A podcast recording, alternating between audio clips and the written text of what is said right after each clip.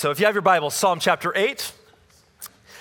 We're making our way slowly but surely in our three year journey through the book of Psalm. Psalms. Psalms chapter 8. Let's read this, uh, this first chapter tonight. For the choir director on the Gittith, a psalm of David. Love these words. O Lord, our Lord, how majestic is your name in all the earth, who have displayed your splendor above the heavens. From the mouth of infants and nursing babes, you have established your strength because of your adversaries to make the enemy and the revengeful cease. When I consider your heavens, the work of your fingers, the moon and the stars which you have ordained, what is man that you would take thought of him, and the Son of Man that you care for him?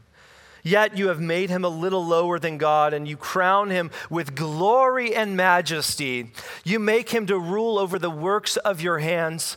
You have put all things under his feet all sheep and oxen, and also the beasts of the field, the birds of heaven, and the fish of the sea, whatever passes through the paths of the seas.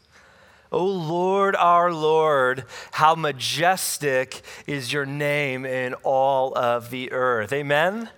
All right, let's go home tonight. like, man, that was so great. This is the eighth psalm. It tells us there at, in your heading that this is a psalm of David. It says on the Gittith. Now, we're not 100% sure what that means. Some think it might refer to Gath and possibly a song commonly sung there or on an instrument that was invented there. Others have traced um, the Hebrew word to its root, believe its meaning would be wine press, and it would be maybe a joyful song for those crushing, doing the crushing of the grapes. Many scholars believe that Psalm 8 is one of those great Psalms of Israel that was sung during the Feast of Tabernacles. That's when the wine would be gathered in. And then it says that Psalm 8 is a, it was written to the choir director, which means that, again, it's intended for corporate worship, public worship. But it's a beautiful song of worship. Oh, Lord, our Lord, how majestic, you know, is your name in all the earth. And it starts with God. It focuses on his glory. Notice uh, one commentator, I didn't even write this down, but I think it's important. Like uh, one commentator brought out, I think it's in verse four, the psalmist doesn't start there. He doesn't start in verse four. Like, what is man that you're mindful? That's not how he's starting worship with like this me centric. Lord, Lord, are you caring about me? Like, you, are you focused on me? No, no. He starts with God. He focuses his worship on the one who is worthy of it. Again, verse one, oh Lord, our Lord, how majestic is your name in all the earth. Notice in your Bible, the first Lord in most of your Bibles, I should say, the name is all capitalized L O R D, meaning Yahweh, Jehovah. Oh, Yahweh our Lord. Yahweh means He is. Yahweh is also the covenant keeping name of the Lord. This is the name that He gives to Israel to reveal Himself to the nation. Oh Lord, He says, our Lord. And then the, the second one, capital L but small O R D. That's Adonai, our master, our sovereign. Again, this is a powerful statement that David starts out with. He says, Oh God, you're our master. You're our Lord. You're the one that's in charge of our lives. He says, How majestic is that name, your name, in all of the earth, who have displayed your splendor above the heavens. David, David's response to the name of the Lord is not one of fear, intimidation, but of worship, of adoration. He's just moved with amazement. He says, How majestic is your name? When I think about the name of my God, I'm just moving. It's moved my heart to worship. How majestic is your name? That the word, the Hebrew word for majestic, elsewhere in Scripture is described as a mighty ship. That's Isaiah 33, or a leader, or a ruler, Jeremiah 30, or a noble. That's Judges 5. But it carries this idea to be one of impressive, almost intimidating power. It's a power that's visible. It's on display for all to see. And so he says, How majestic is your name? How powerful is your name? Your name is like a mighty ship. It's unstoppable, it's visible for all to see. That's the name of the Lord. Notice that his name is majestic in all the earth. He's not just limited to Israel, not just limited to Jerusalem, but more than that, his name is majestic. It's powerful throughout the ends of the earth. He says, Who have displayed your splendor above the heavens. Notice the, the psalmist here, David, he's painting this picture of God. He says, You are huge. Okay, that's Ryan's translation. I'm a very simple man. You are huge, God. You're vast. You're sovereign. You're master. Your name is majestic. It's powerful. It's like a mighty ship. Your name knows no bounds.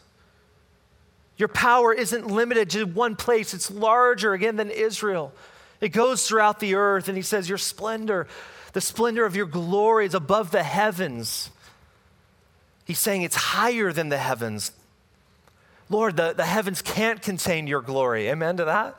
Your glory is immeasurable. Verse 2 From the mouth of infants and nursing babes, you have established your strength because of your adversaries to make the enemy and the revengeful cease.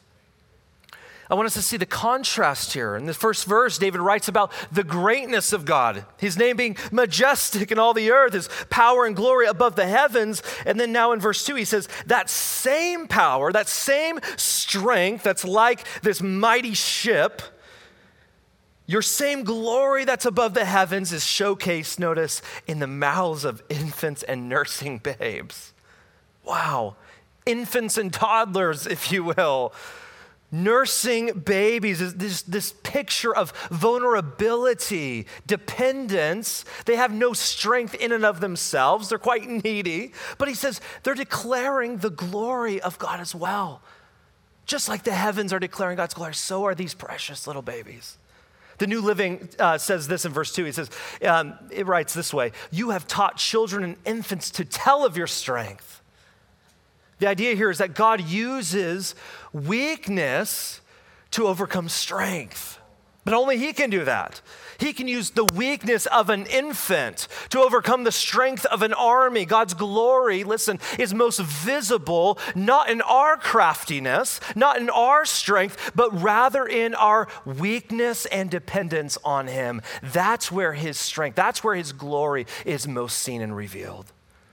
It's the same principle that Paul wrote in 1 Corinthians 1:27. He says, "But God has chosen the foolish things of the world to shame the wise." Jeff beat me there.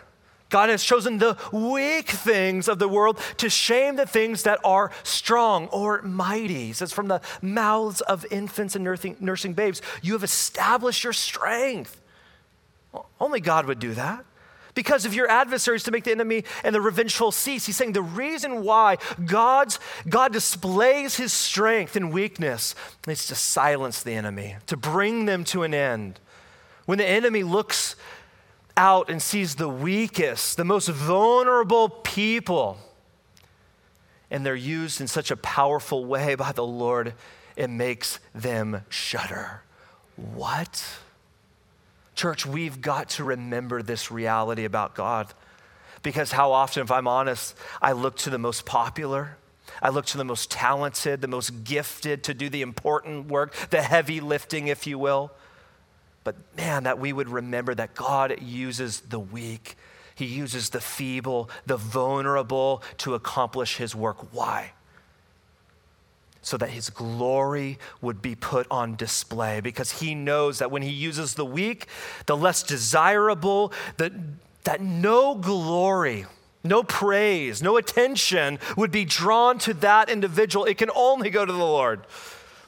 Verse 3 When I consider your heavens, the work of your fingers, the moon and the stars which you have ordained. Here, David is thinking about the creativity of God. He's thinking about the glory of God in creation. You can only imagine as a shepherd boy. We don't know when this psalm was written, but as a shepherd boy, there's no doubt that David would have spent many a nights outside under the stars, tending to the sheep.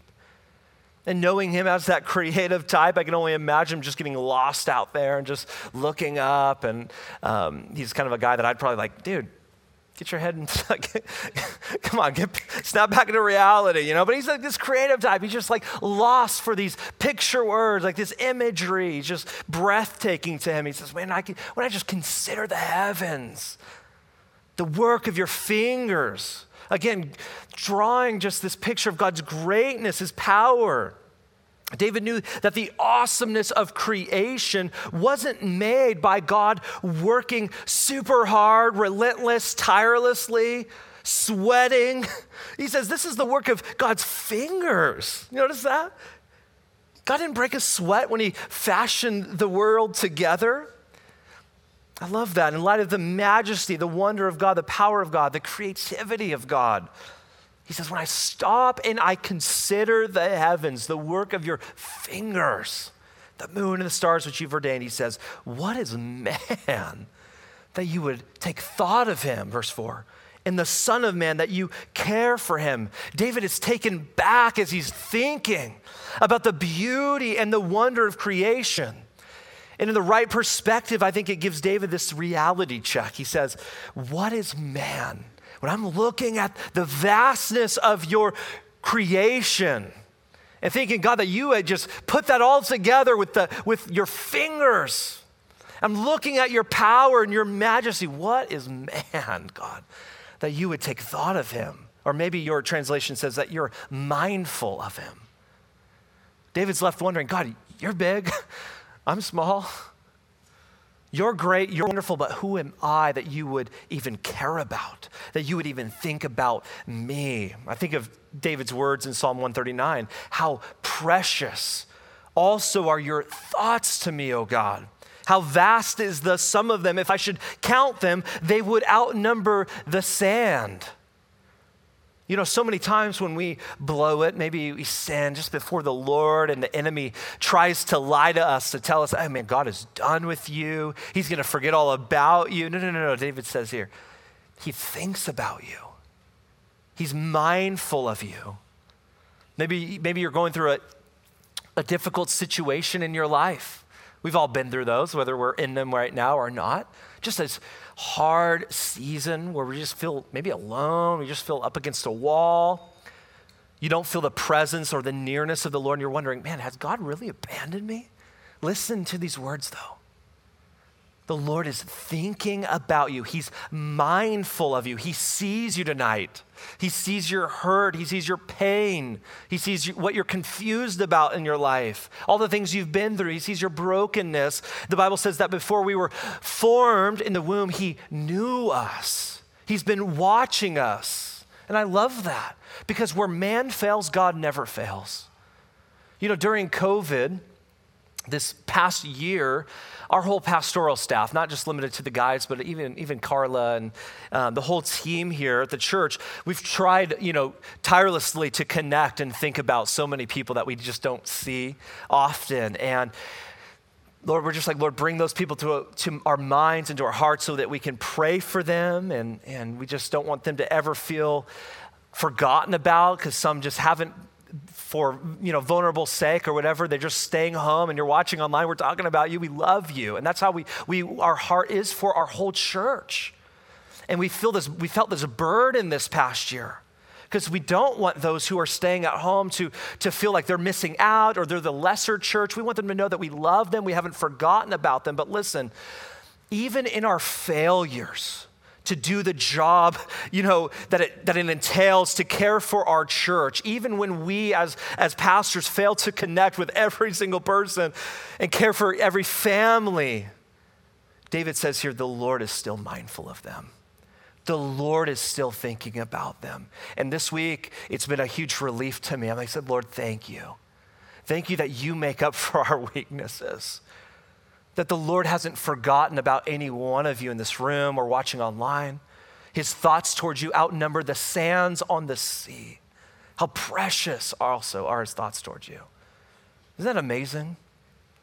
What is man that you take thought of him, and the Son of Man that you would care for him? David repeats this idea in a stronger way. The term Son of Man emphasizes the humanity of man.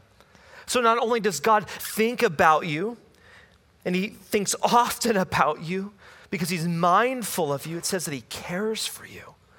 Again, not only that God is carefully, you know, is, is thinking about you, he's mindful of you, but he desires this personal connection with you. I love that. This word for cares means something like to hunt up or to seek out or to long for, to take care of.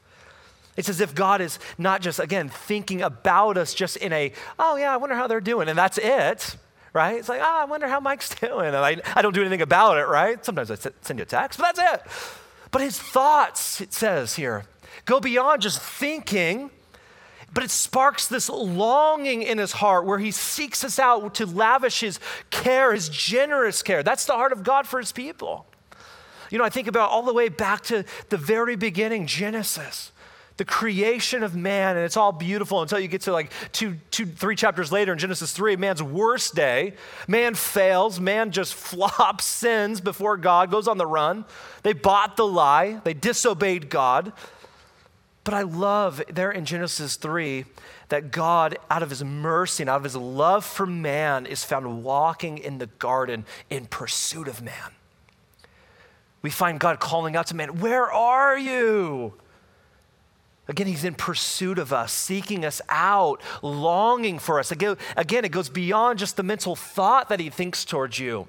He's seeking you tonight. The Lord is not distant from you. Maybe that's a word for you tonight. He's not detached from your circumstance or your situation. Even right now, I think through this text and through his word, he's pursuing your heart. He's mindful of you and he cares for you. I love that. Look at verse 5. Yet you have made him a little lower than God, and you've crowned him with glory and with majesty. It's exactly the words of the author of Hebrews. Hebrews 2 7. You have made him a, for a little while lower than the angels. You've crowned him with glory and honor, and have appointed him over the works of your hands. He's saying that mankind is, the, is valued in the sight of God more than any of his creation. The highest achievement of all of God's creation is man himself. That's his highest accomplishment. And then in verse 6, he says that there's a way that the Lord uniquely distinguishes mankind from the rest of creation. Look at verse 6. You make him to rule over the works of your hands. You've put all things under his feet, and sheep and oxen, and also the beasts of the field, the birds of the heavens, and the fish of the sea, whatever passes through the paths of the sea. So David clearly just recounting the, the, the, creation story of Genesis 1, running through his mind, where God gives dominion over all other creatures for man to rule and to oversee. Again, the, cre- the creation wasn't to rule over man, but man to rule over the creation. That was God's idea. That was his order. That was his plan. And then verse 9, David ends how he begins the psalm. He says, O Lord, our Lord, how majestic is your name in all the earth. He ends the psalm with continued praise, praising the creating God who's majestic, whose majesty permeates all that he has made. You know, in verse 1, we read this same verse, we read this same text. Our attention there is just drawn to the greatness of God. And I know we're kind of just breezing through this chapter. There's a lot to get to. But uh, it's just drawn when we say, Oh Lord, our Lord, how majestic is your name in all the earth. You know, we're just drawn to look at his power and his majesty displayed above the heavens. You know, his name goes throughout all the earth. But here in verse 9, as it rounds out with the same words, it leaves us, or it left me, I should say, when I was going through this, in, in a state of awe as we're made aware and we're brought to the reality that Almighty God isn't just this powerful, distant ruler in the heavens, but by His grace, He's mindful of us. He cares for us. I mean, who are we, right? David says that such a God would think about us, but He does. And not only does he think about us, he cares for us. He's elevated us above creation. And because of this unmerited, undeserved favor that's been given to us, it causes David to worship. The response to all that God is, all that he has done, it causes his heart to worship. Oh Lord, our Lord, how majestic is your name in all the earth. I love that. Now, Deep breath. Psalm 9. Here we go. Last week I'm like, I didn't I don't know if I took a deep breath in between the Psalms, but tonight I'm like, I'm going to insert my own Selah there. Let's just let that marinate. like, let's just soak into that. Psalm 9, you know, it's, it's hard to do, and we're not going to do them separately, but Psalm 9 you can't do without Psalm 10. Many scholars have said that these two Psalms are really one long psalm. In the Septuagint, it's one psalm. The other reasons for it being one psalm is that in the Hebrew, these uh, psalms are an acrostic where every line or every, yeah, every line begins with a different letter of the Hebrew alphabet. It's more uh, alphabetized. It skips, it does skip a few letters, by the way. So don't like go and study the Hebrew and say, well, you're really wrong on that. No, it does skip a few letters. But the acrostic runs straight from 9 into chapter 10. And also, the other thing is at the end of 9, notice that it says Selah, which means pause for a moment before moving on, right? Quiet the noise, reflect on that before you continue. And then it takes us right into Psalm 10. So, so uh, chapter 9. For the choir director, on Muthlabben, or your translation might say, to the tune of the death of the son, a psalm of David. Says, I will give thanks to the Lord with all my heart. I will tell of your wonders. I will be glad and exalt in you. I will sing praises to your name, O Most High. Notice in just two verses, he says, I will, he, four different times. David does, doesn't qualify his willingness, his will. It's not contingent on how his life is going. No, he just says, I will give thanks to the Lord with all my heart. Lord, you are worthy of me praising you. Not just when I feel like it, or not just half of my being, not just half hearted, but with my whole heart, with every single fiber of my being. Lord, you're worthy of it. Whatever, again, the context of this psalm, we don't know the exact context and it makes it a struggle, but we know David's kind of life. and We know his ups and his downs. Whatever the pain is that we're going to see throughout these two Psalms, David is recognizing, and again, we're going to look at it as we continue, that there are wicked people in the world. I think we can all kind of relate to that. We kind of agree. We see that. Things are happening all around us, all around David that shouldn't be happening. And it's hard to, you know, wrestle with that thought of like, if God is a God of love, right? And he's on the throne, he's in charge. And how can these things be happening, right? How do you resolve that? There's a tension there, but he starts out by saying, in the midst of that, in the midst of life's hard circumstances, whatever the exact context is of his writing, he says, I will give thanks or I will praise you with my heart, with all my heart. Again, not half hearted, my whole heart. And then he says, I will tell all of all your wonders. One of the ways that we or that David, I should say, can give thanks or give praise to the Lord is to tell people about him, to tell people about his wonders, to speak it out, to give testimony of all the great things that God has done for you. You know, you think about it just in your own life tonight, like, how's God been faithful to you?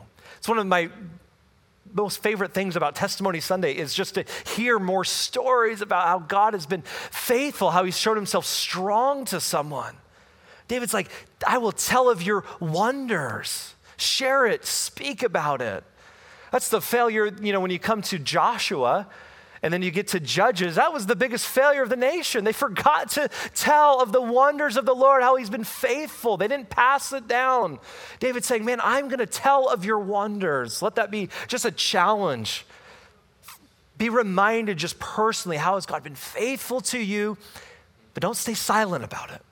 Tell someone about it. Speak it out. I will be glad in verse 2 and exalt you. David here is just piling up words to describe this joy filled thanks to the Lord. He says, I will be glad and exalt, or, or maybe your translation says, rejoice in you.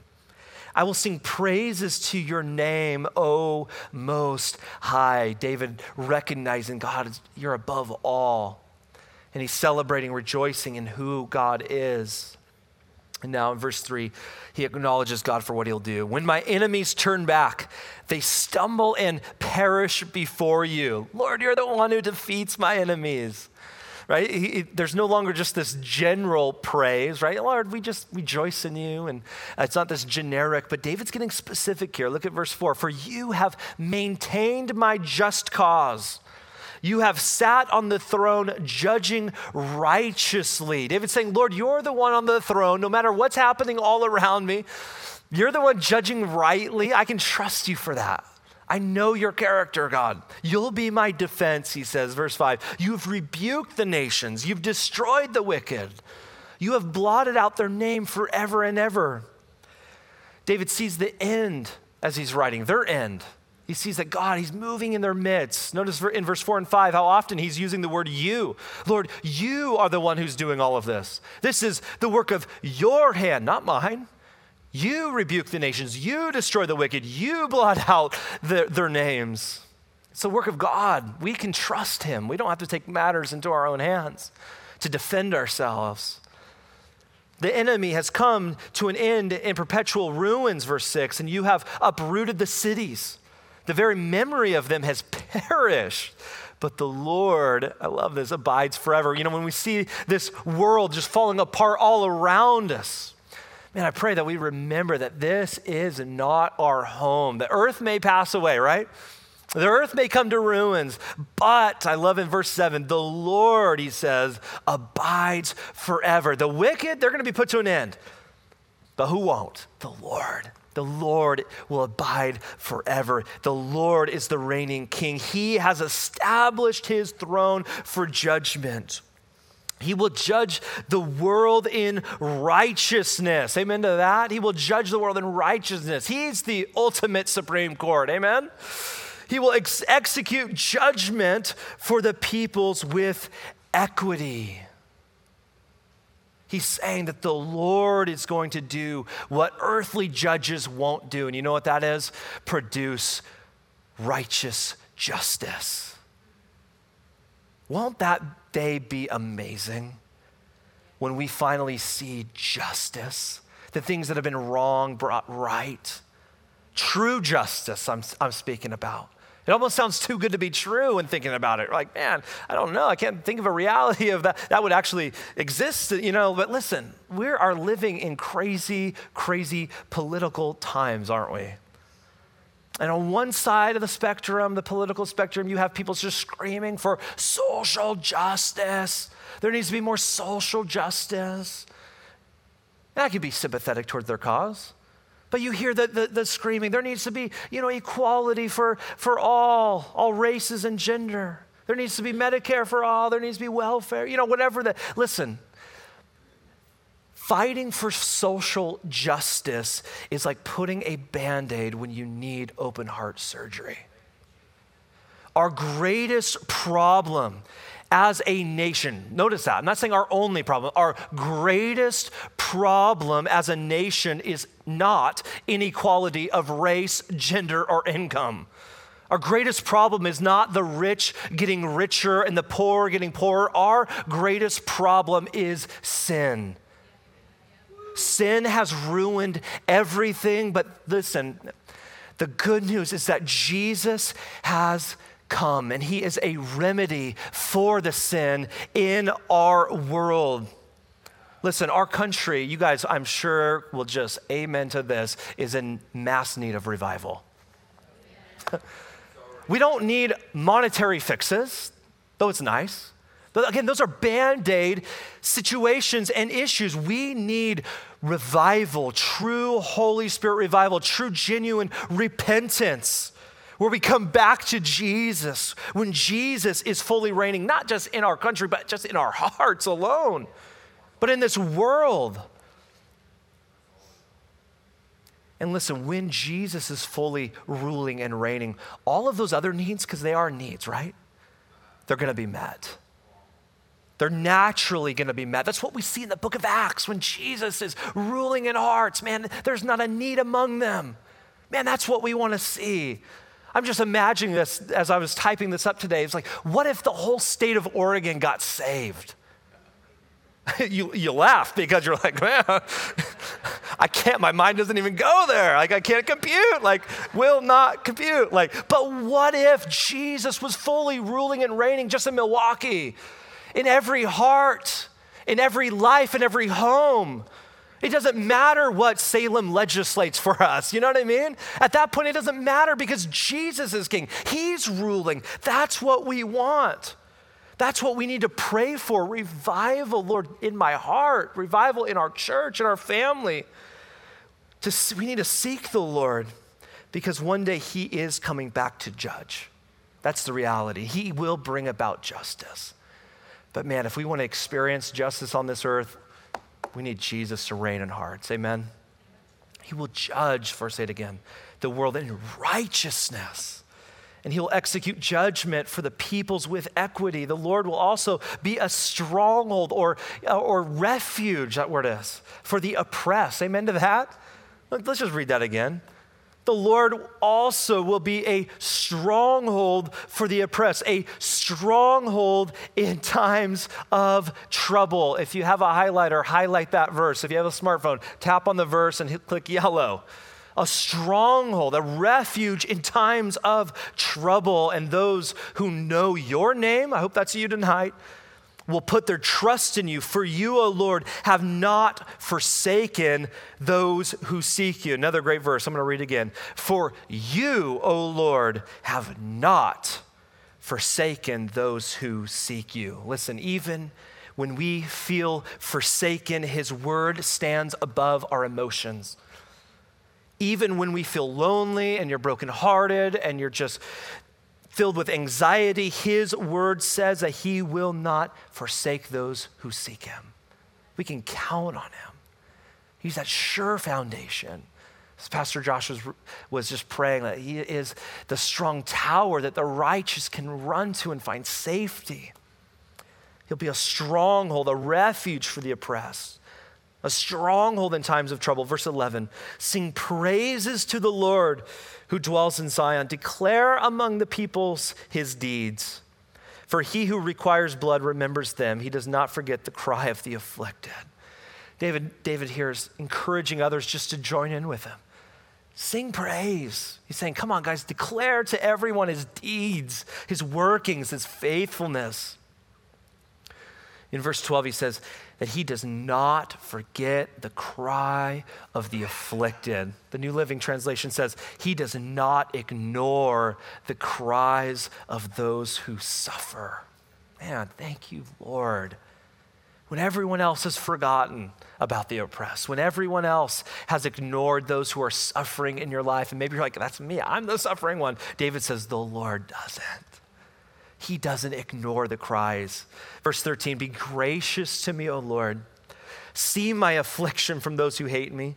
You who lift me up from the gates of death, that I may tell of your praises, that in the gates of your daughter of Zion I may rejoice in your salvation. David here is pleading for the mercy of God. He's saying, Lord, you see the oppressed, you see the afflicted. Would you remember me too, though? Would you see my affliction too? There in verse 13. Why does he say that? So that you would be glorified, Lord, so that I may tell of your praises. Not for my sake, not for my comfort, not for my glory. God, it's for you. Would you look at my situation and remember me? Verse 15 The nations have sunk down in the pit which they have made. In the net which they hid, their own foot has been caught. David's aware that the very pit that the enemies dug for him is the same pit they'll find themselves in. Isn't that funny? He's saying their own ruin will be brought on by none other than themselves. David Guzik says this even the best plans and efforts of those who oppose God end up serving his purposes even the best plans and efforts of those who oppose God end up serving his purposes. And that is so true. We see that all throughout Scripture, time and time again. You think of Joseph and his brothers, they were fighting against God's plan for Joseph's life. And how did it end? God's plan only got furthered all the more, it got advanced. Or you think of Haman. Remember, we, we studied the book of Esther he thinks he's so clever, he's finally going to get rid of and kill Mordecai, the Jew. So he builds the gallows, and what happens? It turns on him. How does it end? Haman himself, on the very gallows that he intended to kill Mordecai on, there he gets executed. Not Mordecai, it was Haman. No one, as I said a couple weeks ago, no one can thwart the plans of the Lord. No one. No matter how crafty or clever they think they are, no one can stop the Lord. verse 16, the Lord has made himself known. Highlight that one. The Lord has made himself known. He has executed judgment in the work of his own hands. The wicked is snared. And then he says, Higgaion, Selah. What the heck does Higgaion mean? I'm going to have Pastor Josh give us an explanation. I'm sure he could. That's your guys' research. Again, it's kind of like Shiggaion last week. Some camp says one thing, the other scholars say the other thing, but I'm going to go with meditate. Meditate on this. Slow down again. Before you, before you just ponder and move on, that's Selah. Meditate more on what has just been said. Reflect. He says, The Lord makes himself known in his doing.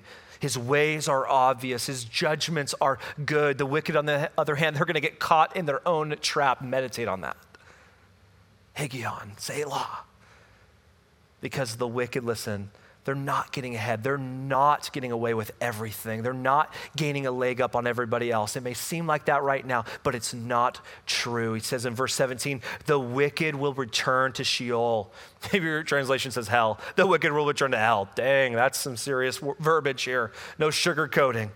Even all the nations who forget God, David is bringing to light the future of the wicked. It's not a bright one for them. Verse 18, for the needy will not always be forgotten. How, how amazing is that verse? For the needy will not always be forgotten, nor the hope of the afflicted perish forever. Man, notice this great contrast here. He says, The wicked nations, the wicked, they've all forgotten about God. They're going to end up returning to Sheol, to the grave. Um, they will long be forgotten about, but the needy, those who, who feel as though God's forgotten about them in the here and the now, in their present circumstance, he says they can trust that forgetfulness and perishing are not God's final words to them. That their hope is one that is sure and steadfast because it's rooted in who God is. I love that. Let's read that verse one more time. Verse 18 For the needy will not always be forgotten, nor the hope of the afflicted perish forever. Arise, O Lord. Do not let man prevail. How many of you have prayed that lately when watching the news? Arise, O Lord. Like, don't let man prevail. Let the nations be judged before you. Put them in fear, O Lord. Let the nations know that they are but men. Selah. Pause for a moment, quiet down, just marinate in that truth before you move on. Think about that saying, Lord, put things into right perspective. All these power hungry leaders out there, they think they can just do anything and everything. Lord, would you just simply remind them that they're, that they're but men? Like, that's it. That in the grand scheme of things, that they're nothing. Lord, would you remind them of that? Selah. Think about that. Meditate on that. Chapter 10 Why do you stand far off, O Lord? Why do you hide yourself in times of trouble? Let me ask you have you ever felt like David here? Why do you stand so far away from me, God? Why do you hide yourself? I can't find you. Lord, don't you see what I'm going through? Don't you see the burdens I'm bearing? Don't you see my struggle? God, why are you distant right now? Why are you hiding yourself in times of trouble? He says in verse 2 in, in pride, Lord the wicked hotly pursue the afflicted. This is not good. Let them be caught in the plots which they have devised, for the wicked boasts of his heart's desire, and the greedy man curses and spurns the Lord. I can just get the sense, this feeling that David would be writing of just like, ah, like, Lord, like, can't you see what's happening in the world around me or in my own life, whatever the, the context is? The wicked, these horrible people, they're filled with just arrogance and pride. They're attacking the afflicted, they're taking advantage of the poor. He says, the wicked boasts in his heart's desire. Whatever his heart wants, that's what he's after. And the greedy man, he says, curses the Lord. These are horrible people. Verse 4 The wicked, in the haughtiness of his countenance, does not seek him. All his thoughts are, there's no God. His ways prosper at all times. That's to the wicked. Your judgments are on high, out of his sight. For all of his adversaries, he snorts at them. He thinks he's invisible, he's saying. Lord, they have no reverence for you. Verse 6 He says to himself, real quick, three times in the coming verses, it's going to say, he says to himself. And he's going to just tell us about the rationale of the people who don't know the Lord, the wicked people, people who aren't following the Lord. This is how they think. He says to himself, verse 6, I will not be moved. Throughout all generations, I will, I will not be in adversity. With some arrogance there. When someone, you know, isn't following the Lord, they think they're invincible, right? Nothing can stop them. At some point in their lives, they've bought into the lie of the world that the world's going to give them everything that they could ever want to make their little hearts happier than they've ever been or could be. They think that they're above suffering. They see themselves as uh, immovable. And you just see the, the pride of the heart here, the, the self confidence here in verse 6. His mouth, verse 7, is full of curses and deceit and oppression. Under his tongue is mischief and wickedness. He sits in the lurking places of the villages. I'm not too sure what those places are, but don't go there. Stay out of the lurking places in the villages, all right? In the hiding places, he kills the innocent.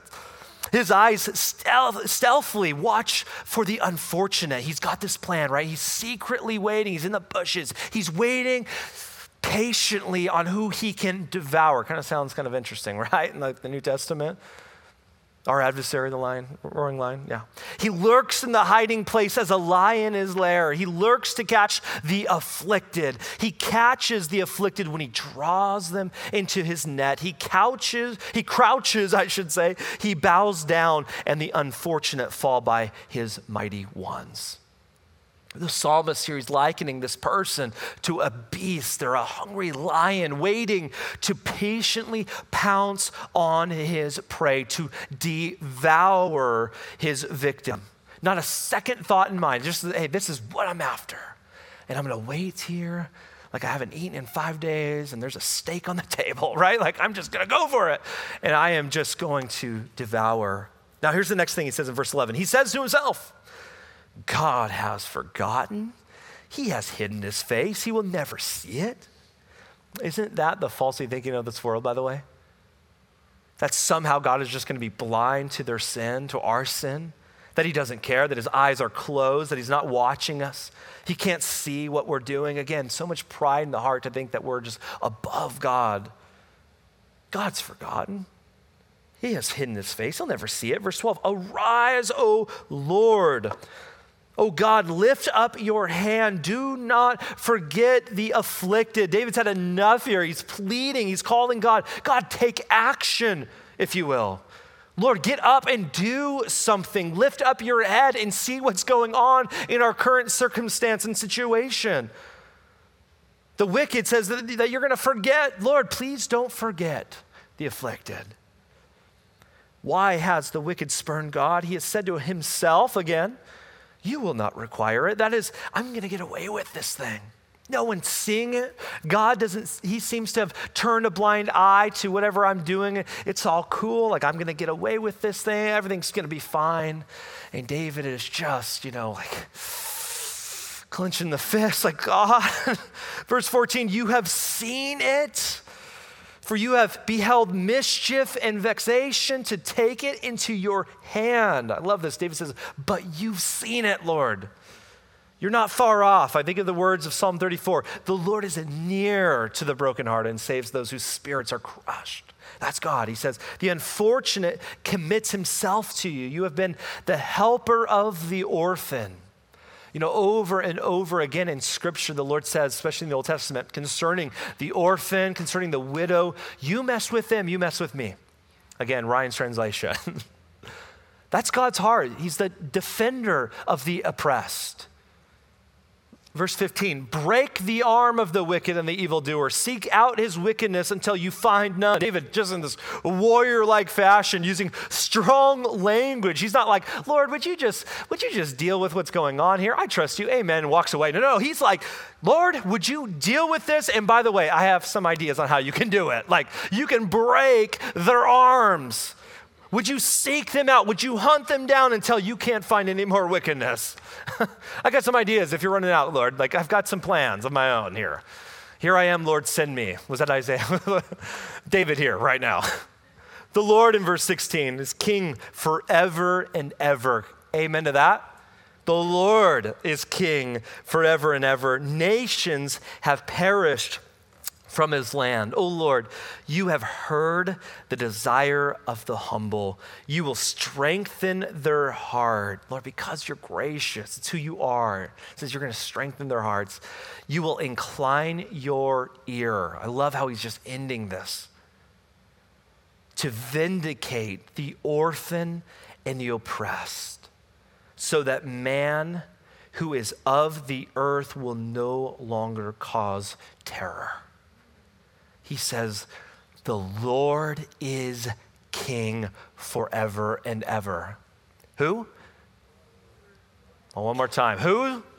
The Lord is king. Amen. Is forever and ever. And being the righteous judge that he is, David says, he will vindicate the orphan and the oppressed and the needy so that evil men may no longer hurt them. What an amazing psalm that we can trust the Lord. As we close tonight, um, Josh is going to come out. I want to wrap up just our time with a couple final thoughts as we think about these three Psalms. And that is this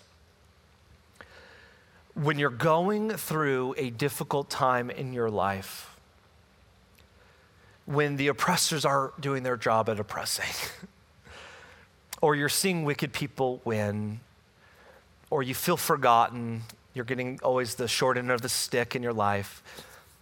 Just like last week, remember who God is.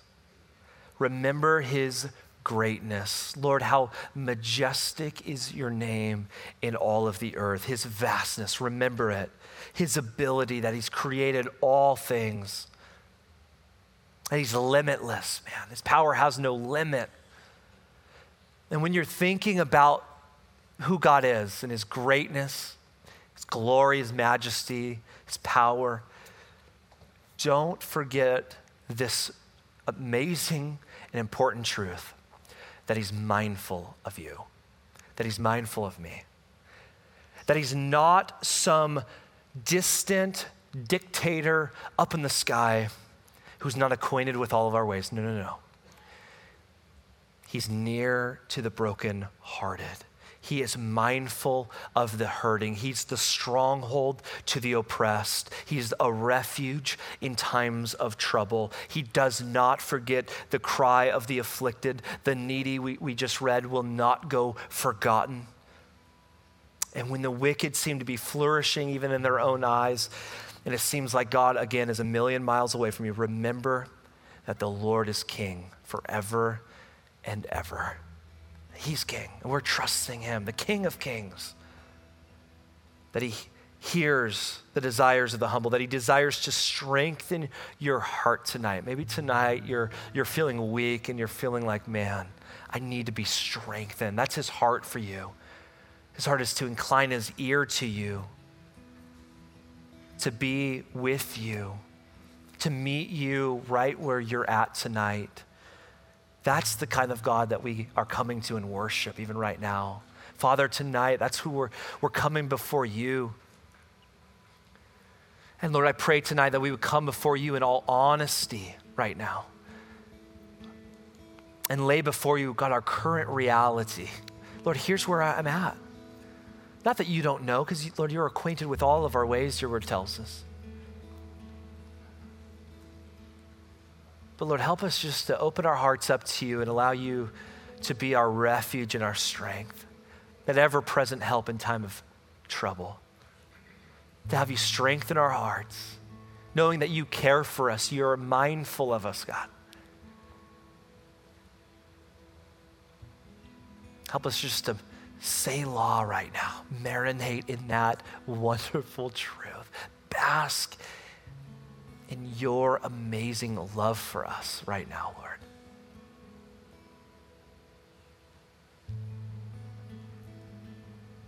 And through it all, God, cause our hearts to worship you. You're so worthy of our praise, of our worship. We say tonight, as your people, O oh Lord, our Lord. How majestic is your name in all the earth. Lord, we love you. We worship you. We praise you in Jesus' name. Amen. Amen. As we've been, we've done in the past, I just want to always leave it open to whatever the Lord has. But uh, if you need prayer for anything, man, you're like, man, I just need the Lord to strengthen or, or whatever. If, if, if the Lord ministered to you in any way, we want to pray for you as we're worshiping. And um, my wife and I will be up in the front and just or grab someone that you're sitting next to and just like, man, I just want to take the, this burden to the Lord. Do it. And that's what we're here for. Let's be the church. We're going to respond to God tonight as we worship. We're, we're not going to hurry this moment. We're just going to say, God, coming before you. We're going to do business with you, Lord.